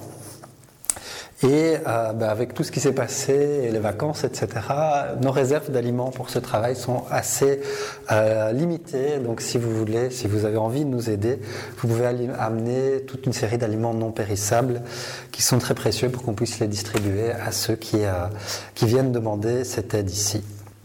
Et si jamais vous connaissez des gens qui ont besoin de ce type d'assistance, n'hésitez pas à nous les envoyer. Euh, et alors, deuxième annonce, bah, tous les mercredis à dix-neuf heures ici, euh, nous avons le travail de vibration. Si ça vous intéresse, n'hésitez pas à venir. Vous pouvez aussi l'accompagner en ligne, puisqu'on a pu installer Internet euh, dans le centre, euh, et on peut maintenant faire des activités à la fois en ligne et à la fois ici sur place. Et donc, je commence la petite conférence. Un jour, nous tous, nous allons décéder. Nous allons laisser ce corps matériel que nous avons reçu à prêter pendant quelques dizaines d'années ici sur Terre. Et nous allons rendre des comptes sur tout ce que nous avons fait. Alors, on s'imagine parfois un espèce de tribunal hein, avec un, un juge, euh, et cetera, qui va nous juger sur nos actions. Ça ne se passe pas spécialement comme ça, c'est surtout notre conscience, notre propre cœur qui va nous juger, et aussi un principe de syntonie, un principe de vibration qui va faire qu'on est attiré par les lieux et par les personnes qui ont les mêmes sentiments. Mais la conséquence est la même. On va être jugé pour tout ce qu'on a fait ici sur Terre, pour tout ce qu'on a reçu, apprêté et ce qu'on en a fait. Notre corps, d'abord, pour ses capacités, ses limites. On a l'exemple d'André-Louise qui décède euh, et qui se retrouve de l'autre côté dans une région assez difficile et il ne comprend pas.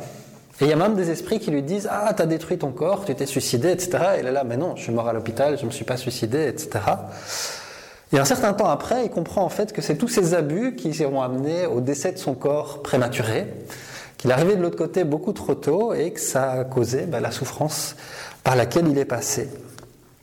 On va devoir rendre compte du corps qu'on a reçu à prêter. On croit que c'est notre corps, mais on va devoir le rendre. Du coup, euh, il n'est pas vraiment à nous. Mais aussi de toutes nos richesses, de toutes nos richesses matérielles. Puisque c'est la même chose. On a reçu des richesses, on en a gagné. Et au moment où on va décéder, elles vont aller à d'autres. On va devoir les rendre. De notre éducation, des possibilités que nous avons reçues. Et en gros, de tous les moyens et de tous les outils que nous avons reçus ici sur Terre. On ne jugera pas de la même manière quelqu'un qui est né dans une région, par exemple, plus violente, euh, avec beaucoup plus de tentations, de défis, que quelqu'un qui est né dans une bonne famille aimante, avec des possibilités d'éducation, d'aller à l'école, et cetera. Et nos mots. Nos mots sont des outils. Les mots que l'on utilise au quotidien, nos paroles, nos écrits, sont des outils. Par exemple, qu'est-ce que nous avons fait avec nos mots cette semaine? Si on devait faire un petit schéma, les espèces de petits camemberts qu'on voit souvent à la télévision, quelle proportion de nos mots aurait servi pour le bien? Pour aider, pour faire grandir, pour faire évoluer, pour aimer? Quelle proportion de nos mots n'aurait servi à rien? On le fait tous, hein, on rencontre quelqu'un, on parle du temps, et cetera. Il n'y a rien de mal à ça. Et puis, quelle proportion de nos mots, de nos paroles, de nos écrits aurait servi à critiquer de manière destructive, à juger, à nous plaindre, à ternir l'image de quelqu'un, à crier, à s'imposer, à se vanter, à mentir ou à insulter? Réfléchissons un peu chacun de nous dire, tiens, comment il serait mon schéma? Quelle proportion vers le bien? Quelle proportion moins utile? Quelle proportion vers le mal? L'être humain est un être sociable. Nous sommes des êtres sociables. Et plus tard, dans notre évolution, on aura la merveilleuse possibilité de pouvoir communiquer par pensée. Dans le monde spirituel, les esprits élevés ont cette joie de ne plus devoir recourir à des mots pour exprimer leurs idées. Les idées se transmettent directement par la pensée. Et ça peut être gênant pour nous qui avons parfois l'impression de, que nos pensées sont secrètes, d'arriver dans le monde spirituel et de se rendre compte qu'on peut lire dans notre cœur comme dans un livre ouvert. Mais aujourd'hui, pour nous tous ici sur Terre, on a besoin de la parole. Même si certains peuvent sentir des émotions, peuvent sentir certaines choses, on a encore besoin de parler pour communiquer. Et cette communication est par nature imparfaite. Il y a un romancier qui, est, qui a fait la phrase suivante qui est très intéressante, qui dit qu'entre ce que je pense, ce que je veux dire, ce que je crois dire, ce que je dis vraiment, ce que tu as envie d'entendre, ce que tu entends et ce que tu comprends. Il y a dix possibilités pour qu'on ait des difficultés à communiquer. Et il conclut en disant, bah, faut pas que ça nous empêche d'essayer. Combien de fois dans nos vies, on finit par conclure en disant « Ah, c'est pas ce que je voulais dire ». Ça arrive souvent dans les couples, on dit un truc et puis l'autre, il nous fait un retour et on fait « Non, non, non, non, c'est pas du tout ce que je voulais dire ». Et puis on, on regrette. On, on, après une discussion, après un truc, on, on a, ça nous tourne dans la tête comme ça, on peut se dire « Ah, c'est pas ça que j'aurais dû dire ». Et il y a la phrase parfaite qui vient à dire ah, « J'aurais dû dire ça ». Mais c'est passé, c'est trop tard. La communication, rien qu'avec les mots, est déjà quelque chose de difficile. On se rend compte qu'on n'arrive pas toujours bien à pouvoir dire, transmettre nos pensées, nos sentiments. Et qu'en plus, la réception chez l'autre est parfois pas du tout ce qu'on avait imaginé. On a inventé plein de techniques pour mieux communiquer. Par exemple, la communication non violente, l'écoute active, l'analyse, l'analyse transactionnelle, storytelling. Il y a plein plein de techniques qui existent pour mieux communiquer. Elles sont toutes passionnantes. Mais en plus de ça, on a ce qu'on appelle la communication non verbale.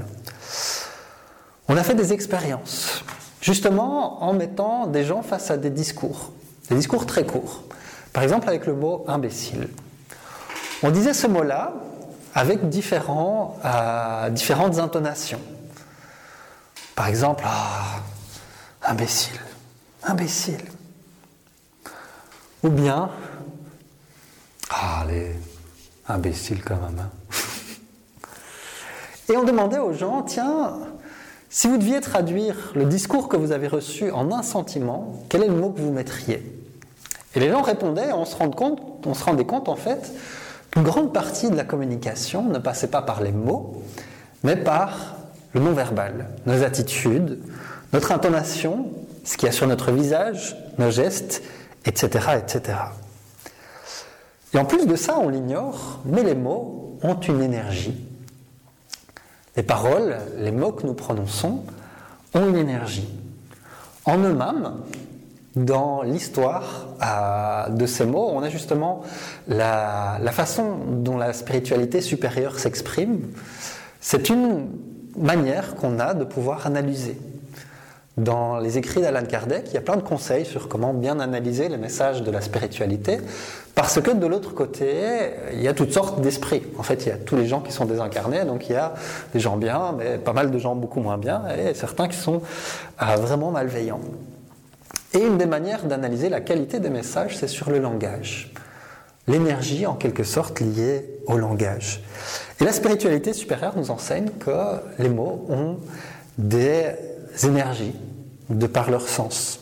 Quand on va utiliser dans notre vie quotidienne un langage plus vulgaire, ça va être un peu plus lourd. Quand on va utiliser un langage plus élevé, ça va être plus léger. Mais attention, bien sûr, ce qui prime, ce sont les sentiments derrière.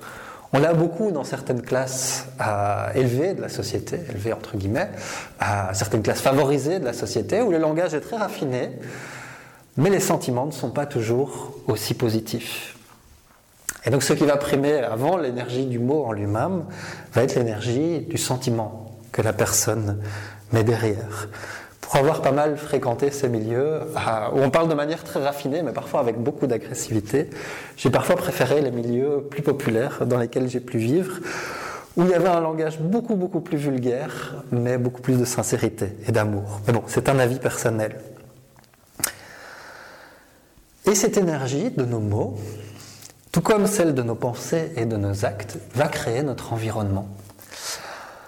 On se nourrit d'air, d'eau, d'aliments, mais on ne se rend pas compte qu'on se nourrit aussi d'énergie. Et que tout ce qu'on crée, tout ce qu'on fait, va créer notre propre environnement. Un peu comme si on vivait dans une bulle, et que l'air qu'on y respirait était le produit des mots, des pensées et de nos actions.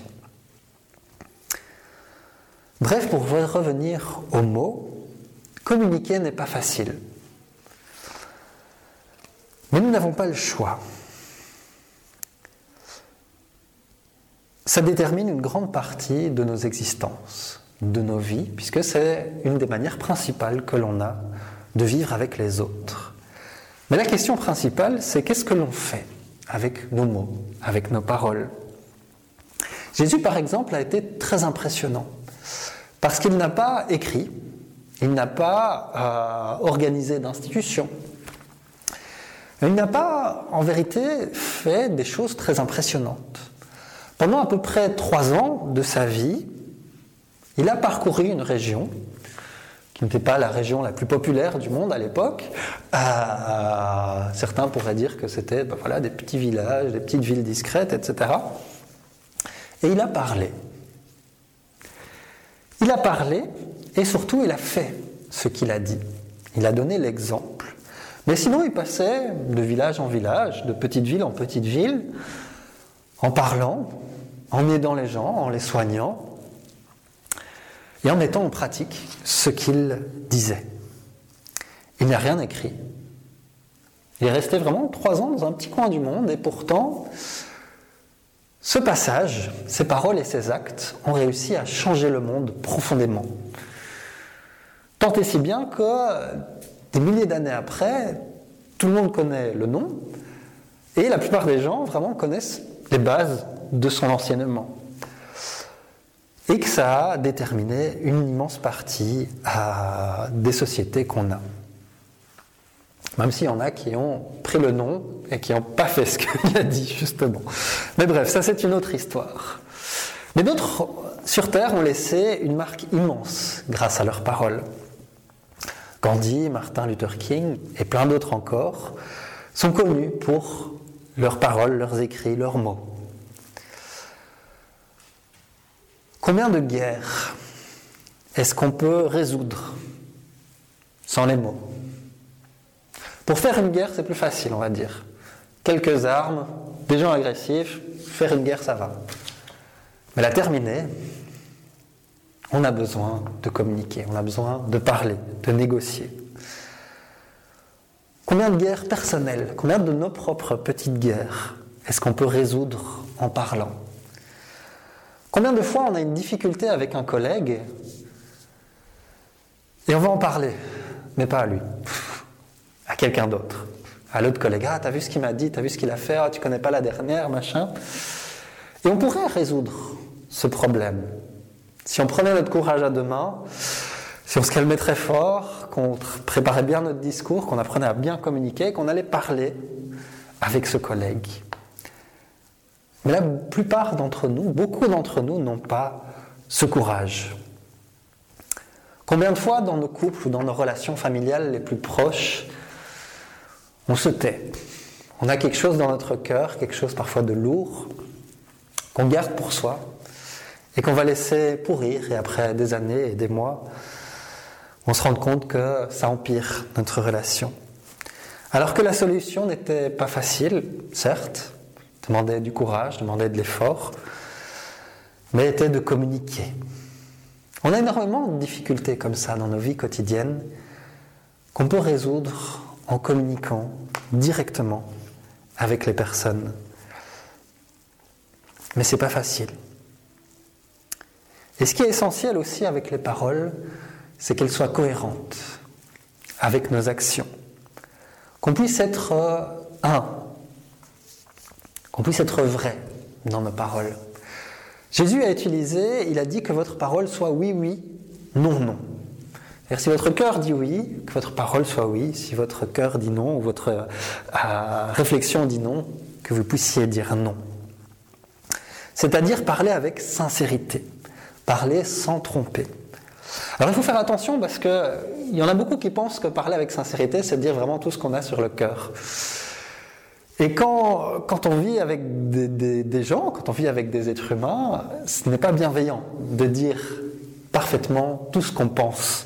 Ah, parmi les gens qui nous sont les plus proches, on a parfois des choses dures à dire. Que si on les lâchait comme ça, sans aucun filtre, sans aucun effort, ce ne serait que de la méchanceté, de la cruauté. Ça ne ferait aucun bien. Sincérité, c'est pour être vrai. Pouvoir savoir que quand on parle, on dit ce qu'on a au fond de nous, mais que ça ne nous empêche pas à faire des efforts, à nous dire « Ok, est-ce que ça je dois le dire? Est-ce que c'est utile que je le dise? Est-ce que ça va faire du bien ?» Mais qu'on ne soit qu'un. Et surtout, si on dit à d'autres de faire quelque chose, qu'on le fasse nous-mêmes. On a ça très fort avec les enfants, de dire « Ne fume pas » avec une cigarette à la bouche. « C'est mauvais pour la santé, ça va te faire du mal, et cetera » Et malheureusement, on l'a vu, une majeure partie du langage, c'est dans le non-verbal, mais aussi une majeure partie de ce qu'on va faire, on va le tirer des exemples et non pas des paroles. Et donc si on conseille quelque chose, il faut aussi qu'on en soit l'exemple. L'exemple peut-être pas de la réussite, parce que nous sommes humains, mais l'exemple de l'effort. Sinon je n'aurais aucune légitimité à parler devant vous, puisque moi aussi, à certains moments, j'utilise mes paroles de manière inadéquate, mes paroles ou mes mots. Le Christ a dit que ceux qui disent, que ce ne sont pas tous ceux qui disent « Seigneur, Seigneur » qui arriveront dans le royaume des cieux. En gros, il disait déjà à l'époque qu'il y en a qui vont, euh, qui allaient dire euh, « Ah oui, euh, il faut suivre Jésus », machin, qui allaient euh, parler de Jésus, mais ne pas faire, euh, qui n'allaient pas faire ce qu'ils disaient. Et Jésus disait, ils vont arriver dans le royaume des cieux, et Dieu va dire, non, partez, je ne vous connais pas. Et c'est vraiment ça. Tout le bien qu'on dit, on doit essayer de pouvoir le faire. En résumé, vraiment, on va tous devoir rendre des comptes.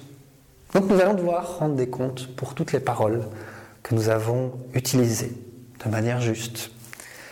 Nous utilisons souvent nos mots de manière inconsidérée, pour faire du mal, pour critiquer, pour nous plaindre, et cetera. Au lieu de les utiliser pour créer, pour grandir, pour faire évoluer, pour aimer. Communiquer n'est pas facile. On communiquera toujours de manière imparfaite. On ne sera jamais compris aussi bien qu'on le voudrait. On n'aura pas toujours le temps de pouvoir dire tout ce qu'on veut sans être coupé. Tous nos gestes, toutes nos attitudes vont aussi parler. Donc ça vaut la peine d'être sincère. Puisque quand on parle avec le cœur, ça se sent aussi dans tout notre corps. On peut faire beaucoup de bien avec nos mots. Souvent, ça demande du courage. Ça demande le courage d'aller parler, d'aller communiquer. L'essentiel vraiment, et saint Paul l'a dit dans, dans un de ses épîtres, il a dit « Si je parlais toutes les langues des hommes, si je parlais même la langue des anges, si je n'ai pas la charité, je ne suis que comme une cymbale retentissante, qu'un truc qui fait du bruit. Si j'ai même le don de prophétie, si je pénètre tous les mystères, si j'ai la science de toutes choses et même la foi qui peut faire bouger des montagnes, si je n'ai pas la charité, je ne suis rien. » On peut parler de manière très belle, mais nos mots sont juste des outils. Nos paroles et nos mots sont simplement des outils. Essayons, en le mettant en pratique dès que possible, de pouvoir diminuer la partie de nos paroles qui ne produit pas de bien et d'augmenter tous les mots qui peuvent aider à construire et à faire grandir. Je vous remercie pour votre écoute.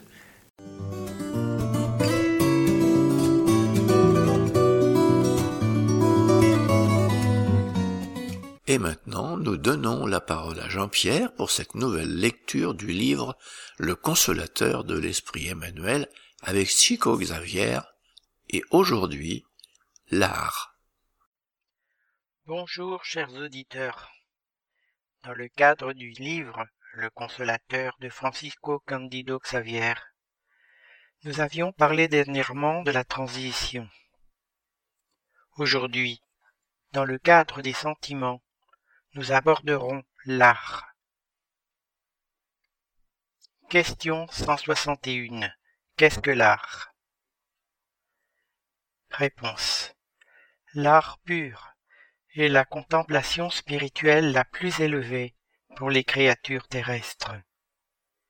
C'est la profonde extériorisation de l'idéal, la divine manifestation de cet au-delà qui polarise les espérances de l'âme. Le véritable artiste est toujours le médium des beautés éternelles. De tout temps, son travail a été de faire vibrer les sentiments humains dans un élan d'élévation de la terre vers l'infini, en enflammant l'ardeur des cœurs tournés vers Dieu dans des manifestations suprêmes de beauté, de sagesse, de paix et d'amour. Question cent soixante-deux. Tout artiste peut-il être aussi un missionnaire de Dieu? Réponse. Les artistes, tout comme les sages du monde, peuvent se tourner vers les cristallisations du conventionnalisme terrestre quand la flamme des idéaux divins ne palpite pas dans leur cœur. Mais dans la majorité des cas, ce furent de grands missionnaires des idées prônées sous l'égide du Seigneur dans leur domaine d'activité, comme la littérature, la musique, la peinture, les arts plastiques. Chaque fois que son art se détache des intérêts du monde, transitoires et périssables, pour ne considérer que la lumière spirituelle qui vient du cœur, à l'unisson avec l'esprit, dans les réalisations de la vie. L'artiste est l'un des plus dévoués missionnaires de Dieu, car il saura pénétrer les cœurs dans la paix de la méditation et du silence, en atteignant les conceptions les plus élevées de l'évolution de l'être et de ses frères d'humanité. Question cent soixante-trois. Peut-on devenir un artiste en une seule existence ? Uniquement avec une éducation spécialisée ? Réponse. La perfection technique individuelle d'un artiste, tout comme ses caractéristiques les plus remarquables, ne sont pas le résultat des activités d'une seule vie, mais d'expériences séculaires sur la terre et dans la sphère spirituelle. Car à tous les niveaux, que ce soit dans les manifestations artistiques les plus diverses, le génie est la synthèse profonde de nombreuses vies, où la persévérance et l'effort ont épousé les plus brillantes floraisons de la spontanéité. Question cent soixante-quatre. Comment devons-nous concevoir le génie? Réponse. Le génie est la somme de très longs efforts de multiples existences d'abnégation et de travail pour conquérir des valeurs spirituelles. En appréhendant la vie sous son véritable prisme, il néglige très souvent le cercle étroit de la vie terrestre en ce qui concerne les règles conventionnelles et ses préjugés. Il passe pour un étranger dans son propre milieu, pour ses valeurs supérieures incontestables. C'est pour cette raison que la science terrestre, prisonnière de la rigidité du conventionnalisme, présume observer chez l'être doté de génie une psychose condamnable. Elle le traite presque toujours comme la cellule malade de l'organe social, pour le glorifier finalement après sa mort. Dès qu'elle peut appréhender la grandeur de sa vision spirituelle dans le paysage de l'avenir. Question cent soixante-cinq. Comment pourrons-nous comprendre le psychisme des artistes, qui est si différent de celui qui caractérise l'homme ordinaire? Réponse. D'une manière générale, l'artiste vit presque toujours davantage dans la sphère spirituelle qu'à proprement parler sur le plan terrestre. Son psychisme est toujours la résultante de son monde intime, plein de souvenirs infinis d'existences passées ou de visions sublimes qu'il a réussi à appréhender dans les cercles de la vie spirituelle avant sa réincarnation dans le monde. Ses sentiments et ses perceptions transcendent ceux de l'homme ordinaire par une richesse d'expériences émergeant du passé. une situation qui est parfois la cause de fausses appréciations de la part de la science humaine, qui classe ces effusions comme de la névrose ou de l'anormalité, commettant ainsi des erreurs d'interprétation. Puis sa condition psychique particulière. L'artiste ne cède jamais aux exigences du conformisme de la planète et se place au-dessus des préjugés contemporains, de sorte qu'il laisse souvent apparaître un manque de considération excessif pour la discipline malgré ses valeurs supérieures, et peut se livrer aux excès dommageables de la liberté mal orientée ou indûment mise à profit. Aussi, dans toutes les situations, l'idéal divin de la foi sera toujours l'antidote aux poisons moraux qui désobstruera le chemin de l'âme vers les conquêtes élevées de la perfection. Question cent soixante-six. Quant aux artistes qui ont triomphé sans le soutien du monde et qui se sont uniquement distingués par les valeurs de leur vocation, leurs œuvres traduisent-elles certains souvenirs de la vie de l'infini ? Réponse.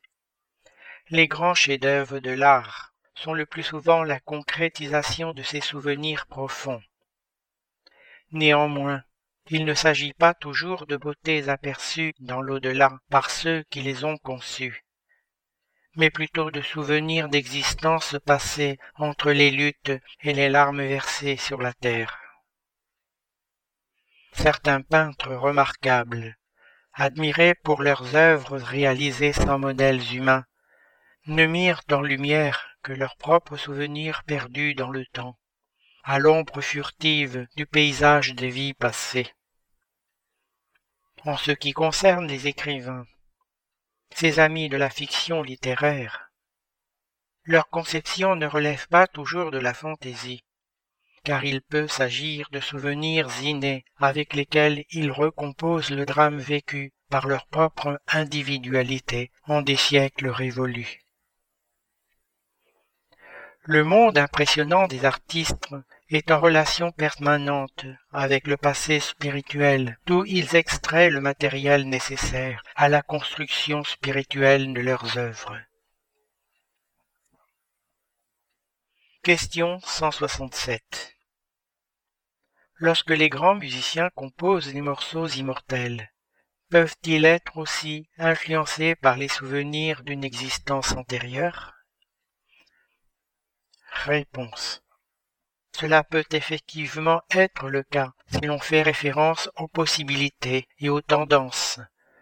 Mais au chapitre de la composition, les grands musiciens de la terre, ayant des mérites universels, n'obéissent pas à des souvenirs du passé, mais à de glorieuses impulsions des forces de l'infini, car la musique sur la terre est l'art divin par excellence.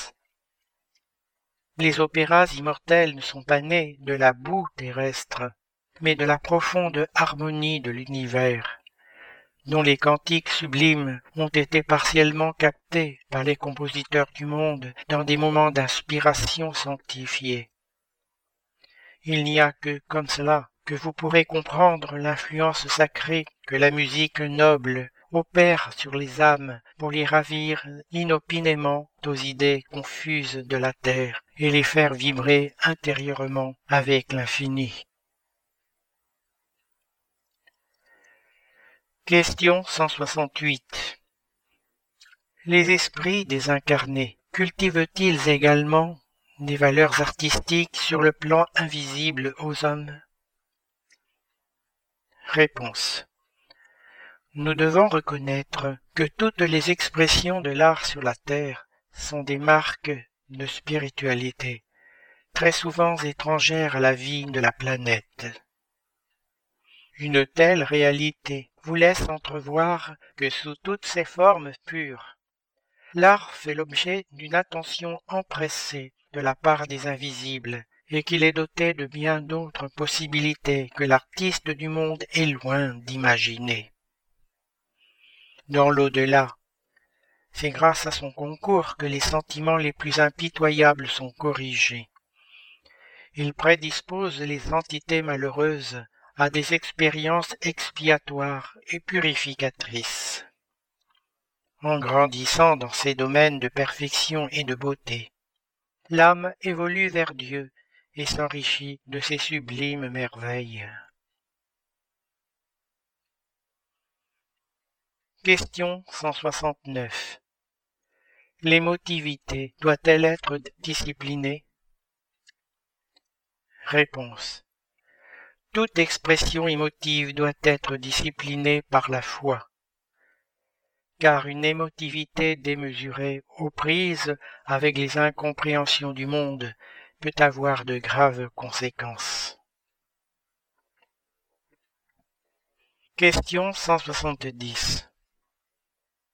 Avec tant de valeurs supérieures pour faire le bien, l'artiste de génie peut-il se transformer en instrument du mal? Réponse. L'homme de génie est comme l'intelligence qui serait parvenue aux conditions de techniques réalisatrices les plus parfaites. Cette acquisition ne l'exempte pas du besoin de progresser moralement en illuminant son cœur.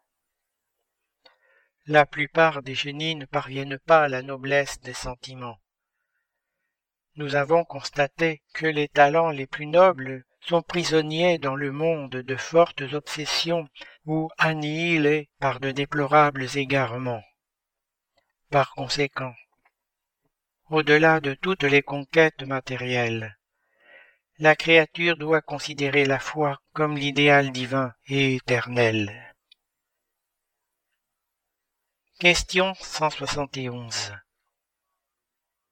D'une manière générale, tous les hommes devront-ils cultiver les valeurs artistiques pour parfaire leur personnalité? Réponse. Oui. Grâce à ses nombreuses vies, l'âme humaine œuvrera à l'acquisition de ses patrimoines, car il est indispensable que les créatures terriennes tirent de cette école d'épreuves et de perfectionnement qu'est la planète toutes les expériences et les valeurs susceptibles d'être acquises dans les luttes de la sphère matérielle. Question cent soixante-douze. Existe-t-il effectivement un art ancien et un art moderne? Réponse. L'art évolue avec l'homme et représente la contemplation spirituelle de ceux qui l'extériorisent. Il sera toujours la manifestation de la beauté éternelle, conditionnée au temps et au milieu de ses exécutants. L'art sera toujours unique par sa richesse de motifs dans le cadre de la spiritualité infinie. Toutefois, il existe aujourd'hui un grand nombre de talents excessivement soucieux d'originalité et qui laissent libre cours aux expressions les plus extravagantes de primitivisme. Ce sont des courtisans insatiables de gloire mondaine, éloignés de l'art authentique. Ils n'arrivent à rien, si ce n'est à refléter la perturbation des temps qui y passent, en soutenant la domination transitoire de la futilité et de la force. Cependant, ils passeront, comme passent toutes les situations confuses d'un cataclysme, à l'instar de Bourdon de la ruche sacrée de la beauté divine, cherchant à rabaisser la nature avec leur conception extravagante et maladive, au lieu de la spiritualiser. Merci Jean-Pierre. Chers auditeurs, vous pouvez aller sur les différents sites du mouvement spirit francophone et y trouver des informations et renseignements grâce aux liens qui existent sur le site w w w point l m s f point org. Chers auditeurs, nous sommes heureux d'avoir passé quelques instants ensemble. Nos émissions sont actualisées le premier et le quinze de chaque mois. Et en attendant, nous vous disons à bientôt sur Radio Kardec.